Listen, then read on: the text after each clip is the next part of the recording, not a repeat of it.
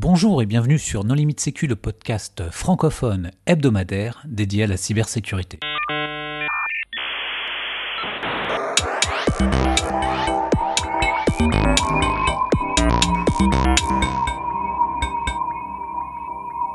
Alors aujourd'hui, nous allons parler d'un article qui s'intitule Petit guide à destination du manager cyber débutant. Ce sont euh, Étienne Ladan. Bonjour Étienne. Bonjour. Et Théo Garrido qui sont à l'initiative de cet article. Bonjour.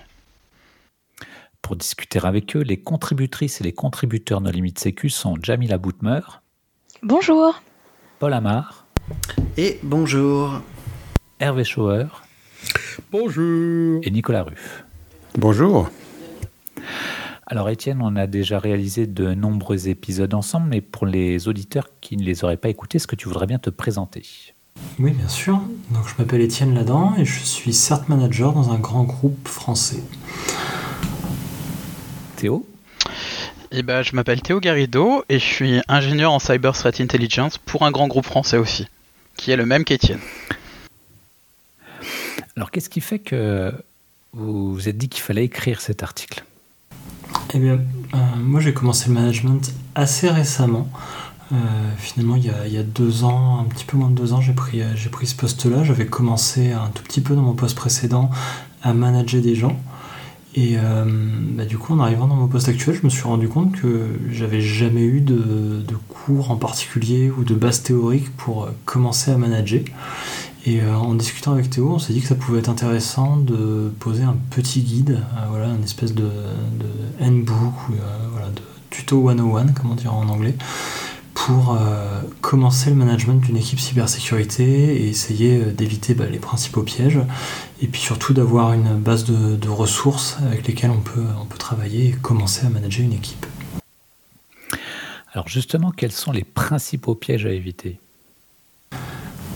Bah, je pense que le premier piège euh, qu'on qu pourrait euh, vouloir euh, éviter, ou en tout cas qu'on veut mettre en avant, c'est le fait de vouloir cacher des choses, surtout les choses qui vont mal à son propre management quand on est manager. Je, vais essayer de m'expliquer. Quand vous êtes manager, vous vous retrouvez rapidement dans une position qui est entre le marteau et l'enclume, c'est-à-dire que vous avez votre propre management au-dessus de vous qui attend des résultats. Et en dessous de vous, vous avez ce que je qualifie un petit peu méchamment d'enclume, mais mais qui au final euh, est votre équipe et avec laquelle il faut travailler. Et bah, tout malheureusement ne se passe pas bien tout le temps. Et je pense que la première erreur qu'il faut éviter en tant que manager, c'est de cacher à son management ce qui ne va pas.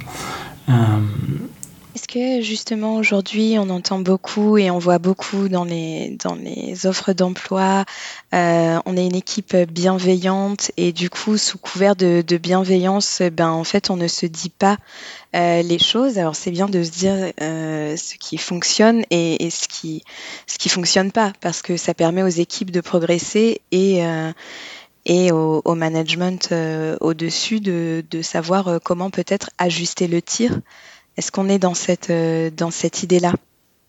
Un petit peu, oui, parce que finalement, manager, ça implique de laisser le droit à l'erreur à son équipe et d'instaurer une, une, certaine culture de la transparence euh, au sein de l'équipe de manière à permettre justement ces remontées d'informations.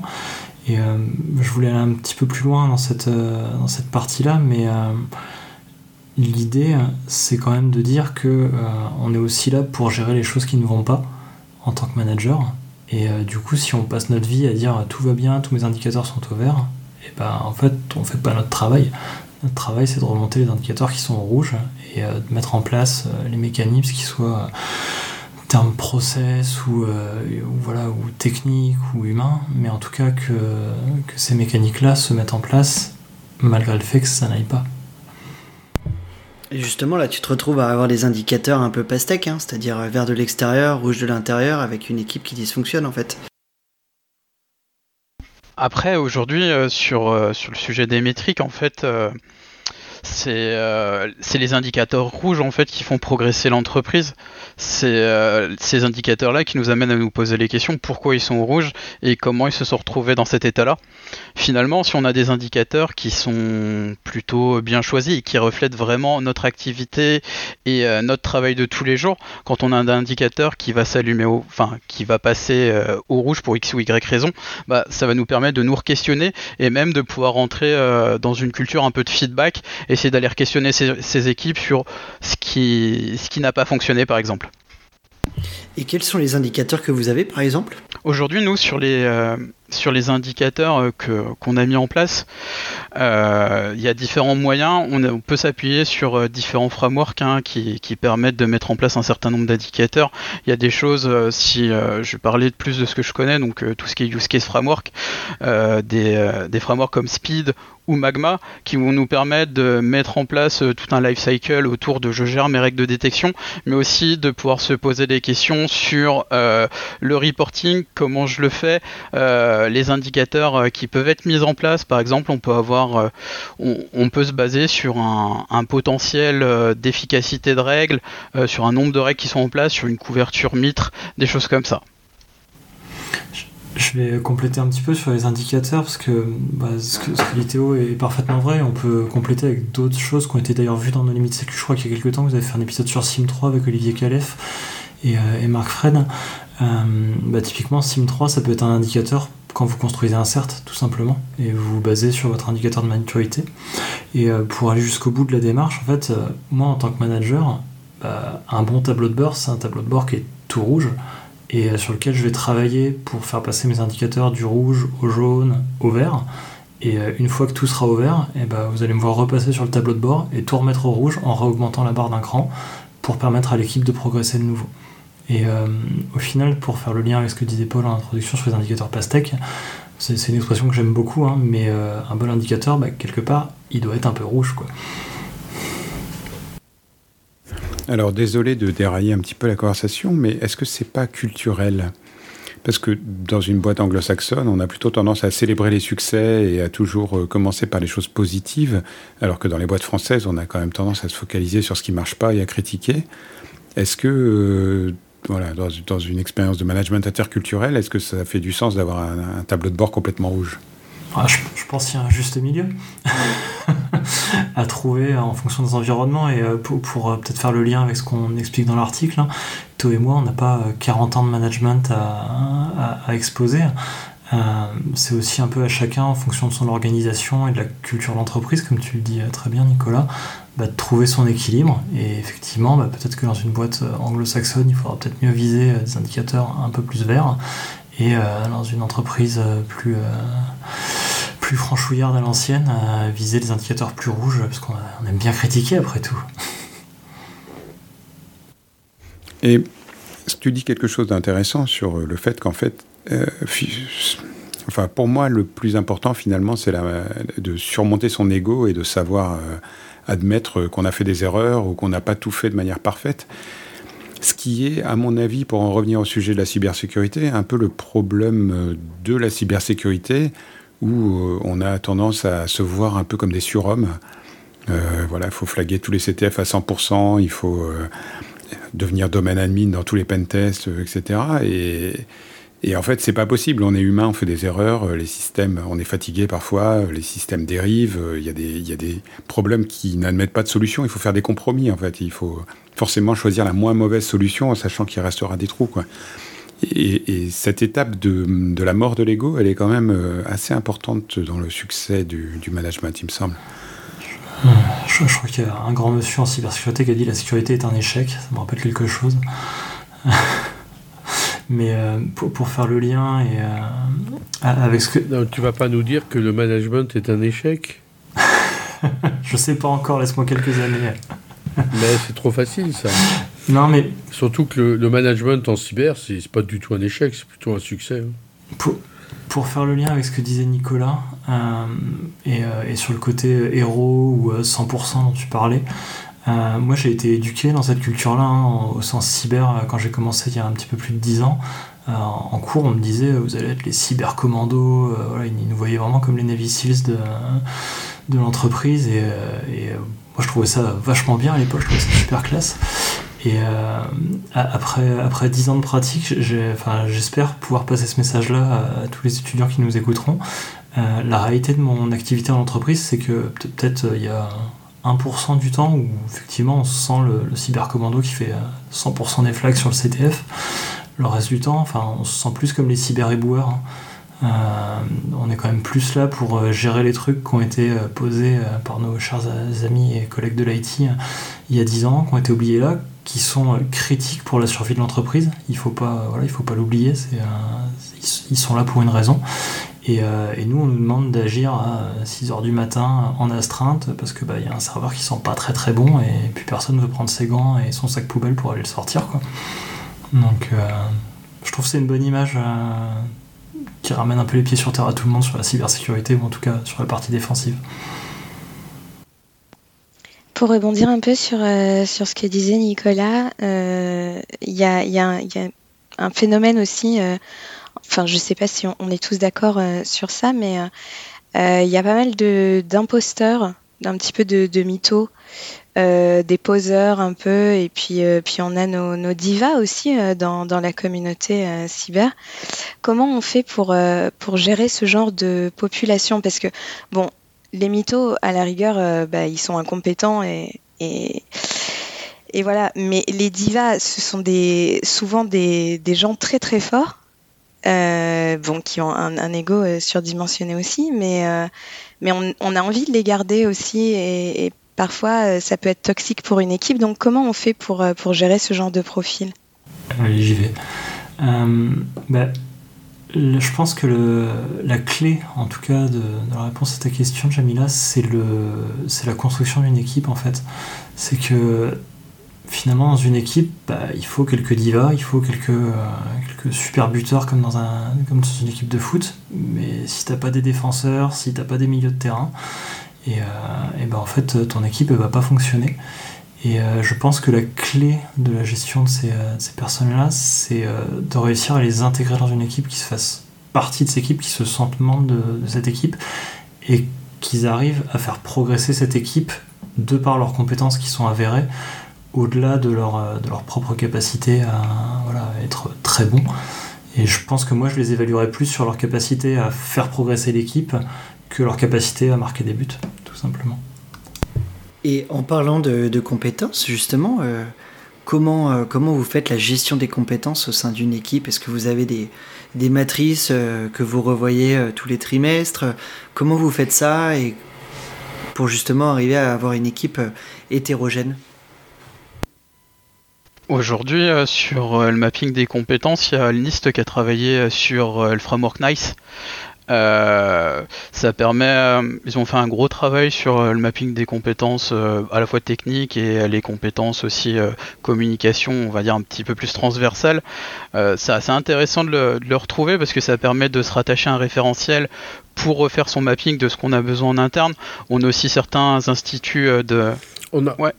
On a quand même un magnifique mapping français qui a été fait par le groupe formation de campus cyber, disponible en ligne, euh, une belle matrice qui part au départ des, de la modélisation des métiers de la cyber euh, euh, de la NSSI mm. et qui va dans le détail de chaque compétence pour chaque métier. C'est c'est exactement ça. On a l'ANSI du coup qui a sorti le panorama des métiers de la, de la cyber.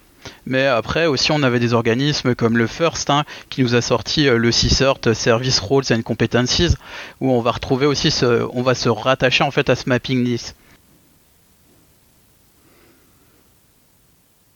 Et, vous le revoyez, euh, enfin je veux dire, euh, vous le revoyez tous les trimestres. Enfin comment ça marche en fait pour s'assurer que finalement il y a une personne qui part de l'équipe parce qu'elle a été embauchée dans un autre groupe français.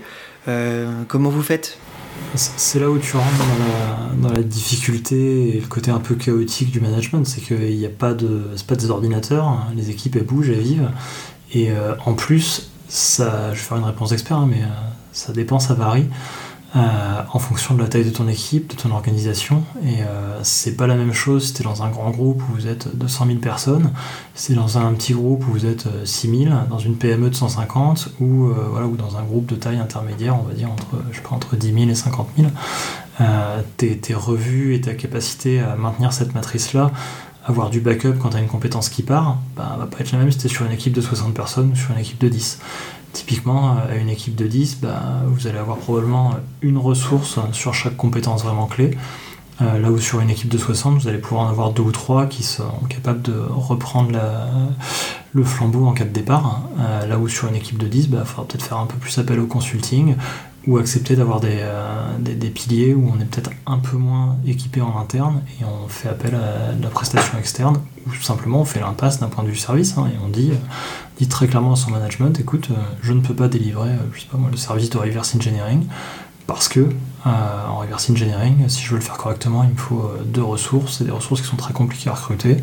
Euh, aujourd'hui, on est à 8 personnes, j'ai pas envie d'en mettre deux sur ce sujet-là. Mais ça, ça dépend, ça varie de ton contexte en fait. C'est une des difficultés qu'a le manager, s'adapter au contexte par rapport au framework dont on parlait tout à l'heure.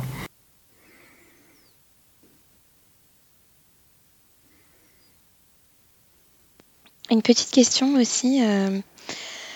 Comment on fait le, la transition entre ben, être un expert, être opérationnel, être à fond sur les sujets? Euh, et euh, finalement ben, devenir manager et c'est plus forcément ce qu'on te demande en fait. Euh, comment toi tu l'as vécu et comment, tu le, comment tu le gères au quotidien? Je, crois que mon actuel chef m'a dit quelque chose qui m'a un petit peu marqué là récemment. Il m'a dit le manager, c'est celui qui fait ce qui est nécessaire, quoi qu'il arrive. Et en fait, bah, t'es là. Et euh, effectivement, t'es moins technique, t'es plus aussi bon en réseau, en établissement de règles sur ton CIEM, en réponse à incident, gestion de crise, que quelqu'un qui est dédié sur la tâche. Mais par contre, bah, tu as la capacité à, reprendre le sujet un petit peu au pied levé, euh, et, même si toi tu vas mettre deux heures de plus que, le gars qui est attitré et qui le fait en, permanence, bah, toi tu vas le faire et tu vas passer les deux heures de plus. Et, euh, au final, moi je l'ai bien vécu parce que j'avais envie. Et je pense que c'est peut-être une des clés euh, aussi pour être un bon manager. C'est un peu bateau, mais je pense qu'il faut avoir envie de manager les gens parce que bah, clairement, si vous n'avez pas envie de vous confronter à, ces difficultés-là, c'est un petit peu, un petit peu rébarbatif comme activité. C'est plus compliqué que la technique. Et comment se, passe le, passage de relais ou euh, justement déléguer Je pense que c'est l'une des euh, l'un des gros challenges où en fait euh, inversement la, tâche tu vas arriver à la faire en une heure, tu vas la donner à quelqu'un qui va mettre cinq heures. Et justement, des fois, ça peut aussi être très dur d'en arriver à ce, type de situation. comment t'as... Oui, puis même s'il met 5 heures, ce sera moins bien, tu devras repasser derrière. Comment tu, comment tu étais passé outre? Eh ben, tu l'aides, euh, tu l'encadres euh, à ce qu'il progresse et il sache faire sans qu'il ait besoin de repasser derrière dans un premier temps. Et puis après, il sache faire en trois heures, puis en deux heures, puis en une heure et demie. Et voilà. Il faut de la persévérance. Je crois qu'Hervé met le doigt sur quelque chose d'important. C'est-à-dire que finalement, moi, dans ma manière de fonctionner, c'est pas très grave qu'il mette 5 heures à faire la tâche, surtout si c'est la première fois que je lui demande. Par contre, ce qui m'importe, c'est qu'il progresse euh, et, au final, euh, être mauvais, c'est pas très grave. Euh, l'important, c'est d'être de moins en moins mauvais, j'ai envie de dire. Et, je vais être honnête, enfin, au sein de mon équipe, les quelques trucs que je délègue comme ça, ou à la fin, au départ, je, pense que je vais plus vite qu'eux, le plus souvent, ça se termine, ils vont plus vite que moi. Et ils vont beaucoup plus vite que moi. Alors, je te rassure, pour ça, les enfants, ça aide beaucoup. Hein, parce que au début, je m'amusais à les écraser aux jeux vidéo. Euh, maintenant, euh, je fais moins le malin à Fortnite. je le confirme, je le confirme. Donc dans cet article, il y a quand même 10 commandements. Est-ce qu'il n'y en a pas un autre sur lequel vous voudriez mettre l'accent? On va pas passer les 10 en revue, hein, parce que ça nous prendrait trop longtemps, mais moi j'ai un petit faible pour la dette technique quand même. C'est un problème assez récurrent dans les entreprises. Est-ce que l'équipe sécurité doit être en charge des, Windows XP, j'ose pas dire des NT4 euh, qui restent dans un coin, ou est-ce que ils doivent refuser cette responsabilité? Ça va être euh, en fait, euh, cette question de dette technique, c'est vrai qu'elle est récurrente, on la retrouve partout. Qu'on soit peu importe dans peu importe l'équipe dans laquelle on est, on va être confronté sur des incidents à des choses qui vont être un peu sales, à du Windows à du Windows Server 2003 ou autre. Et finalement je pense que partir en croisade contre la dette technique de son entreprise, qui plus est, si plus elle est grande, plus ça devient complexe, plus il commence à avoir des, des enjeux avec les métiers, euh, des enjeux politiques aussi des fois. Euh, partir en croisade contre cette dette technique, c'est quasiment impossible. Le mieux, c'est de l'accepter et de savoir que demain, euh, je peux être appelé sur, sur un incident qui implique un serveur obsolète ou autre. Et qu'on le veuille ou non, en fait, cette dette technique, en fait, il y a une espèce de spirale de la, dette technique euh, qui, est très bien retranscrit du coup euh, dans, un livre qui s'appelle euh, DevOps Handbook, où ils expliquent comment la dette technique se crée. Et ils proposent aussi un certain nombre d'alternatives, en tout cas de, de recommandations pour essayer de l'endiguer. Je sais que dedans, par exemple, il propose de passer 20% de son temps à essayer de travailler à résorber cette dette technique pour éviter qu'elle continue, qu'elle se crée et que finalement euh, on se retrouve, euh, on se retrouve un peu dans la panade quoi.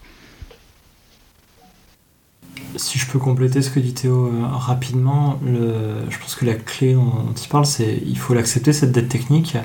Elle fait partie du système d'information, elle, est là, et voilà, comme on en parlait tout à l'heure quand on parlait des éboueurs, il, faut, il faut vivre avec. Euh, et je vais aller un tout petit peu plus loin. Si elle n'était pas là, on aurait peut-être moins de travail en cybersécurité aussi. Hein. Ça fait partie de notre taf euh, de réussir à faire fonctionner les entreprises malgré cette dette technique qui est euh, particulièrement agaçante au quotidien. Mais ça fait partie de notre taf en fait. Et un, autre point, je pense, qui peut être hyper important à, aborder, c'est comment vous, en tant que manager, vous arrivez du coup à gérer on va dire, la complexité là, qui peut y avoir croissante, des menaces, euh, même de la partie technologie, même de tout ce qui est, on va dire, euh, crise. Euh, est-ce que vous avez, est-ce que vous avez un commandement un petit peu là-dessus sur, voilà, des, profils qui peuvent être mis sous stress avec des crises qui durent et qui durent et qui durent? Comment est-ce que vous arrivez à, gérer cette complexité pour eux? Est-ce que vous avez, est-ce que vous avez écrit un petit peu quelque chose là-dessus? Non, mais on, en parle à, deux endroits dans l'article, effectivement, de la, gestion de crise. Euh, la préparation, principalement. Et euh, ça, c'est. Euh, il y, a pas mal de rétextes maintenant, c'est devenu, devenu moins honteux de s'afficher et de dire on a eu un incident de cybersécurité. donc, globalement, on bénéficie de plus en plus des retours de la communauté et des retours d'expérience sur d'autres incidents. Et ça, ça permet de, bah, se préparer au maximum. On parlait des frameworks ou des, des cadriciels pour faire plaisir à l'ANSI. Euh, on, parlait de ça tout à l'heure. Je pense que c'est également un très bon moyen de se challenger et de, d'attester un peu de sa maturité en préparation à la, crise. Et euh, peut-être le, point qui est important, c'est que de toute façon, cette crise, cet incident un petit peu majeur, faut faut partir du principe qu'il va arriver. Et vous pouvez être la, la, meilleure équipe du monde toutes les divas, vous les avez recrutées et tout, espérer euh, sécuriser à 100% le système d'information, c'est globalement euh, assez illusoire. Et euh, pris, pris sous cet angle-là, bah, il faut mieux rentrer dans une obligation de moyens, tout simplement, et bah, se challenger sur des frameworks, donner des métriques, dire voilà, on est, on est nul à 20%, on est bon à 60%, on couvre 80% du parc avec notre DR. Euh, voilà, monsieur le RSSI, euh, il y a 20% du parc, c'est un angle mort. Je donne des, voilà, je donne des chiffres au hasard, hein, mais euh, je pense que c'est peut-être le point le plus, le plus important d'être très clair. Et ça revient un petit peu à ce qu'on disait au départ sur le fait de, rien cacher dans les placards et de rien cacher à son management. C'est pas agréable à dire hein, en tant que responsable d'une équipe de défense. j'ai 20% d'angle mort dans mon parc dont je suis au courant. Euh, et je parle pas de Shadow IT à ce moment-là. Et, euh, pourtant, bah, c'est absolument indispensable que le top management, euh, le board, le COMEX aient ces chiffres-là en tête et se mettent bien dans une démarche vis-à-vis de leur équipe cybersécurité qui n'est pas grâce à mon équipe cybersécurité, je n'aurai pas d'incident majeur dans mon entreprise, mais bien grâce à mon, à mon équipe cybersécurité, j'aurai moins d'incidents dans mon entreprise et ils seront peut-être un peu moins majeurs que si je n'avais pas eu d'équipe cybersécurité. Et euh, ça, c'est un sujet qui est éminemment politique, pour le coup. Pour revenir sur le, sur le sujet de la communication qui a été évoqué euh, de ci, de là depuis le, début de notre conversation, euh, en termes de phraséologie, comment ça se passe une fois qu'on est manager? Parce qu'il y a tout un, jargon euh, bah, qu'on utilise entre nous au niveau opérationnel, etc. Et puis souvent, on entend dire non, mais pour le niveau stratégique, il faut donc en, bon français, dumb it down. Donc c'est en gros euh, vraiment euh, simplifier les choses. Est-ce que tu as eu euh, cette expérience? Et si oui, comment on, comment on, ajuste son discours pour adresser sa nouvelle audience? Alors oui, j'ai eu cette expérience-là euh, et, je l'ai toujours au quotidien et je progresse toujours au quotidien là-dessus. Euh, un des trucs que j'ai découvert en, commençant en management, c'est qu'en fait, il y a des théories qui existent, au même sens que les théories mathématiques, sur la manière de communiquer avec les autres personnes. Et je pense à des méthodes comme la ProcessCom, euh, la PNL ou la méthode DISC, qui mises bout à bout font un petit peu euh, toute la même chose, euh, juste le, framework change un petit peu, mais l'idée reste la même. C'est euh, voilà, un petit peu réducteur hein, dans, le principe, vous allez catégoriser les gens, dire celui-ci il est plutôt rouge, par exemple pour le disque on va dire celui-ci est plutôt rouge, lui il est plutôt jaune, plutôt vert ou plutôt bleu, et on va associer des comportements aux, différents, aux différentes couleurs. voilà, le rouge, on va être plutôt sur quelqu'un qui est très direct, on va avoir besoin de communiquer de manière très brève. Le bleu, c'est un petit peu l'archétype de l'ingénieur, on va vouloir tout, euh, détailler, être beaucoup plus précis. Euh, le jaune, plutôt l'archétype du communicant. voilà, euh, ces profils-là sont détaillés et dans ces méthodes-là, en fait, elles vous expliquent comment communiquer avec différents profils. Et dans la process com, on va retrouver exactement les mêmes choses. Juste, on va se retrouver avec 6 profils au lieu de 4. Mais, mais dans l'absolu, on va, on, va, vous expliquer, voilà, euh, quelqu'un qui est rouge, vous devez communiquer en allant directement au point. Il faut que vous soyez euh, à, votre, conclusion en moins de deux minutes. Et, euh, globalement, c'est quelque chose qui doit, qui, doit être très bref. Là où si vous parlez un bleu, toujours pour parler de la méthode disque, vous parlez d'un bleu, bah là, va falloir être beaucoup plus détaillé, valoriser les faits, aller au bout du raisonnement et potentiellement prendre plus de temps pour, euh, pour expliquer. Euh, si vous donnez des consignes à un jaune, va falloir être très directif. Voilà, c'est ce genre de choses qui va, qui va sortir de ces méthodes-là. Et je trouve qu'il y a quelque chose de super intéressant euh, dans ces méthodes-là, de se dire qu'on peut quelque part reverser un petit peu les interactions qu'on a entre humains, de la même manière qu'on reverserait un protocole réseau ou un software. Mais euh, c'est des trucs que vous utilisez, que vous avez expérimenté, parce que moi j'en ai fait beaucoup, hein, tu sais, les tests papy euh, du MBTI et toutes les techniques à la mode. J'ai jamais trouvé qu'il y avait quoi que ce soit de vraiment utile qui en ressortait. Enfin, à moins que chacun euh, porte son, profil sur son badge et qu'on formalise des interactions entre collègues à la machine à café et qu'on fait des créneaux pour les rouges et des créneaux pour les bleus. Euh, sinon, en pratique, euh, bah, à un moment, euh, voilà, il faut, faut, travailler avec quelqu'un, il faut se démerder pour que ça marche, quoi. Un petit peu, un petit peu de formation, pardon Théo, je, je vais rapidement et je te laisse la parole. un petit peu de formation, ça aide, beaucoup de pratique. Et pour le coup, Nicolas, moi je trouve qu'il y, a des phrases assez types de, de certains profils qui sont assez caractéristiques ou des attitudes et avec un peu d'expérience, on arrive à les reconnaître assez rapidement. Maintenant, on n'est pas dans une démarche euh, très, programmatique, quoi, hein. euh, ça reste un peu du feeling. Oui, mais c'est ça, comment tu les exploites après? Parce que j'ai lu les bouquins sur la PNL, hein, euh, tu attrapes quelqu'un par le poignet et du coup, il va, il va faire ce que tu lui dis, mais en pratique, c'est pas toujours évident, surtout en réunion, si tu dois attraper les bras de tout le monde, c'est compliqué, quoi chose de très important. Tu as dit comment tu les exploites. Et eh ben, je vais te dire, tu les exploites pas. Et, euh, et c'est même peut-être le point le, plus important autour de ces méthodes-là, c'est que ça relève quand même un petit peu de la manipulation si c'est mal utilisé. Et euh, de la même manière que dans un limite sécu, on est tous là de manière bienveillante. Bah, dans un environnement de management, il faut être là de manière bienveillante. Et ces méthodes-là, mal utilisées, vous pouvez blesser des gens en fait. Donc euh, on les exploite pas, on les utilise pour faire que les collaborateurs se sentent mieux dans l'entreprise pour essayer de mieux communiquer au quotidien avec, avec ses interlocuteurs. Mais, euh, mais clairement, on les exploite pas. Alors, le mot exploitation a été dévoyé parce qu'on dit exploit qui, enfin, qui vient de l'anglais et on parle d'exploitation dans les CTF, mais en pratique, euh, quand tu exploites une mine, tu lui fais pas mal, tu vois. En français, le mot exploitation, euh. Enfin, tout ça pour dire que c'est les techniques, je vais pas dire exploiter, mais je vais dire comment tu fais pour les, au moins les conscientiser. Tu vois, au moment où tu en as besoin, est-ce que tout le monde dans la pièce a conscience euh, de, que, que tu es en train d'utiliser cette technique et que c'est comme ça qu'il faut faire Pour prendre un parallèle, j'ai fait des cours de négociation. Et la négociation, ça marche que si tout le monde connaît la négociation. Si tu négocies avec des gens qui n'y connaissent rien et qui font du marchand de tapis, ça ça marche pas parce qu'ils voient pas ce que tu donnes, ils font pas des concessions de leur côté au moment où toi tu donnes quelque chose, etc. Ils ont pas toutes les notions de euh, de ligne rouge et de choses comme ça. Euh, donc pour moi la PNL ça marche que, enfin, toutes les techniques de communication interpersonnelle, euh, tu sais, la, communication non violente et ces choses-là, ça marche que si tout le monde joue le jeu. Mais en fait, euh, si, si tu as, si as un bozo dans le tas, pour pas dire un connard, euh, tes techniques, elles vont pas marcher, quoi.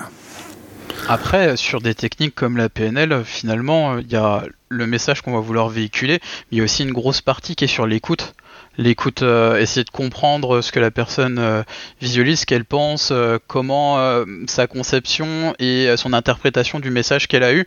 Il y a quand même beaucoup de choses qui sont liées à l'écoute active, à, enfin, à vraiment se concentrer sur la personne en elle-même pour essayer de mieux la comprendre et après pour adapter son message. Et je pense que le fond de ces techniques, c'est surtout apprendre à écouter l'autre et à essayer de, de le comprendre finalement.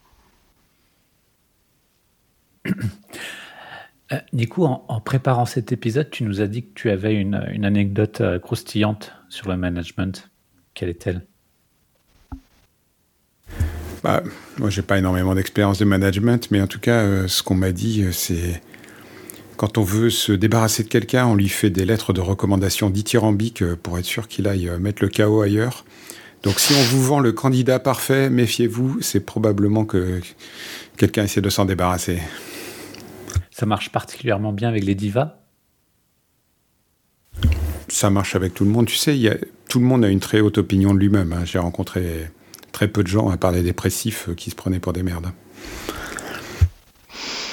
Il y, a, il y, a, quand même un monde, euh, Nico, entre euh, se prendre pour une crotte et, euh, et avoir un ego surdimensionné en mode moi j'ai besoin de personne. S'il y a bien un domaine dans lequel enfin, on a besoin de tout le monde, euh, c'est la cyber. Donc, euh, bon, je pense qu'il doit y avoir un, un entre-deux raisonnable. On a parlé du management interculturel, mais j'attends que Jamila se confronte au management intergénérationnel. Faire travailler un boomer, un millénial et une génération Z ensemble, c'est aussi un challenge en soi. Et, euh, et, pour revenir un petit peu voilà, sur, sur toute cette partie management, est-ce qu'il y a des, euh, des profils de, personnes pour qui justement le, management n'est pas, n'est pas du tout une, piste à potentiellement à explorer, en tout cas dans les voilà une piste à explorer, c'est-à-dire des profils peut-être euh, hyper techniques euh, qui se disent bon bah je souhaite gravir les échelons et donc dans ce cas je vais passer manager. Est-ce qu'il y a des, euh, des, justement un petit peu des, des risques où il faut pas tomber, des pièges dans lesquels il faut pas tomber? Je, je, fais une réponse qui est un peu personnelle, mais euh, je suis persuadé que tous les matins, quand on se lève pour aller au boulot, il faut y aller avec le sourire et il faut avoir envie d'y aller. Euh, si le, profil que tu présentes, là, qui est hyper technique, qui, voilà, qui adore ça et qui a envie de, décabler des, euh, des, binaires toute la journée, je, pense que le vrai souci, c'est qu'il n'a pas envie de manager des gens. Et, pour le coup, manager des gens, c'est quand même gérer les emmerdes des autres toute la journée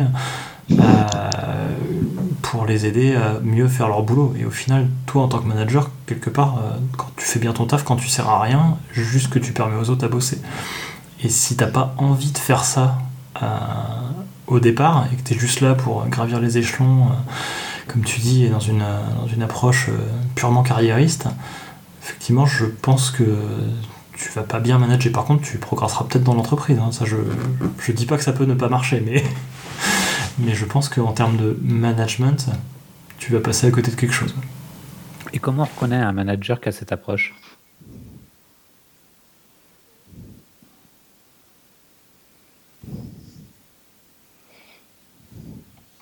C'est impossible En fait, c'est comme être parent, tu peux pas savoir si tu es bon avant d'avoir essayé. Alors pour, pour être parent, c'est compliqué parce qu'après, tu peux pas te débarrasser des enfants si ça marche pas. Si tu es manager, tu peux toujours retourner à un poste d'expert technique et qui t'a changé de boîte, mais mais il y a des gens qui sont vraiment révélés dans le management alors qu'on les attendait sur du reverse et des trucs vraiment compliqués, enfin vraiment bas niveau technique.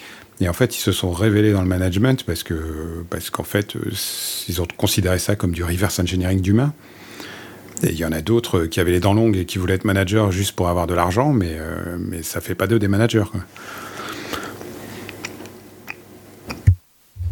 C'est comme le saut élastique ou le parachute, tu sais pas si tu aimes ça avant d'avoir essayé. Non, puis il faut pas oublier qu'il y a aussi des gens qui essayent à un moment donné et ça leur va pas du tout et ça leur plaît pas du tout. Et finalement, euh, plus tard dans leur carrière, ils s'avèrent être complètement faits pour ça. Donc il y a aussi une, euh, un problème de timing et qu'une même personne est pas faite pour gérer les autres à un moment donné. Et finalement, à un autre moment donné, elle est complètement faite pour gérer les autres.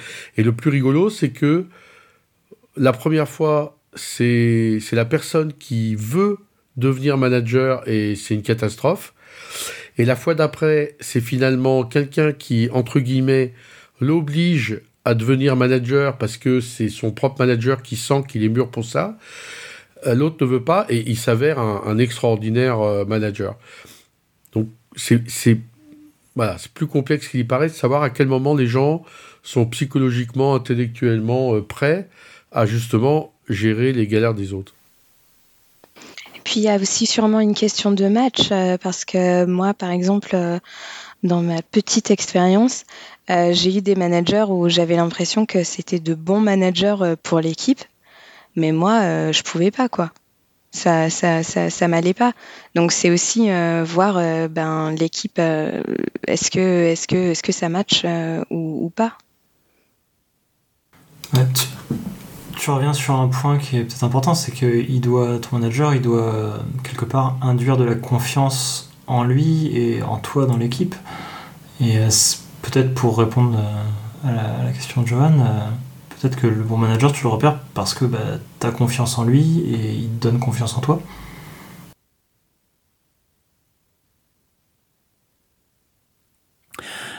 Ça me semble être une bonne conclusion, mais peut-être que vous souhaiteriez ajouter d'autres choses en mot de la fin. Sur le mot de la fin, moi je terminerai avec la règle bonus qu'on met dans l'article, qui est euh, le chaos tu embrasseras. Euh, la, réalité, c'est que quel que soit le, profil de management euh, que vous allez avoir, la taille de l'équipe que vous allez gérer, c'est juste impossible d'espérer tout maîtriser. Et, voilà, une, équipe de, déjà 5 personnes, c'est extrêmement compliqué. Et dès que vous grossissez un petit peu en termes d'équipe, bah, en fait, il y a plein de choses qui vont partir dans tous les sens sans que vous les maîtrisiez euh, proprement. Et euh, bah, c'est pas grave. Euh, et, c'est pas grave, alors que vous en êtes responsable hein, de ces choses-là vis-à-vis de votre hiérarchie et, vis-à-vis du, top management de l'entreprise. pour autant,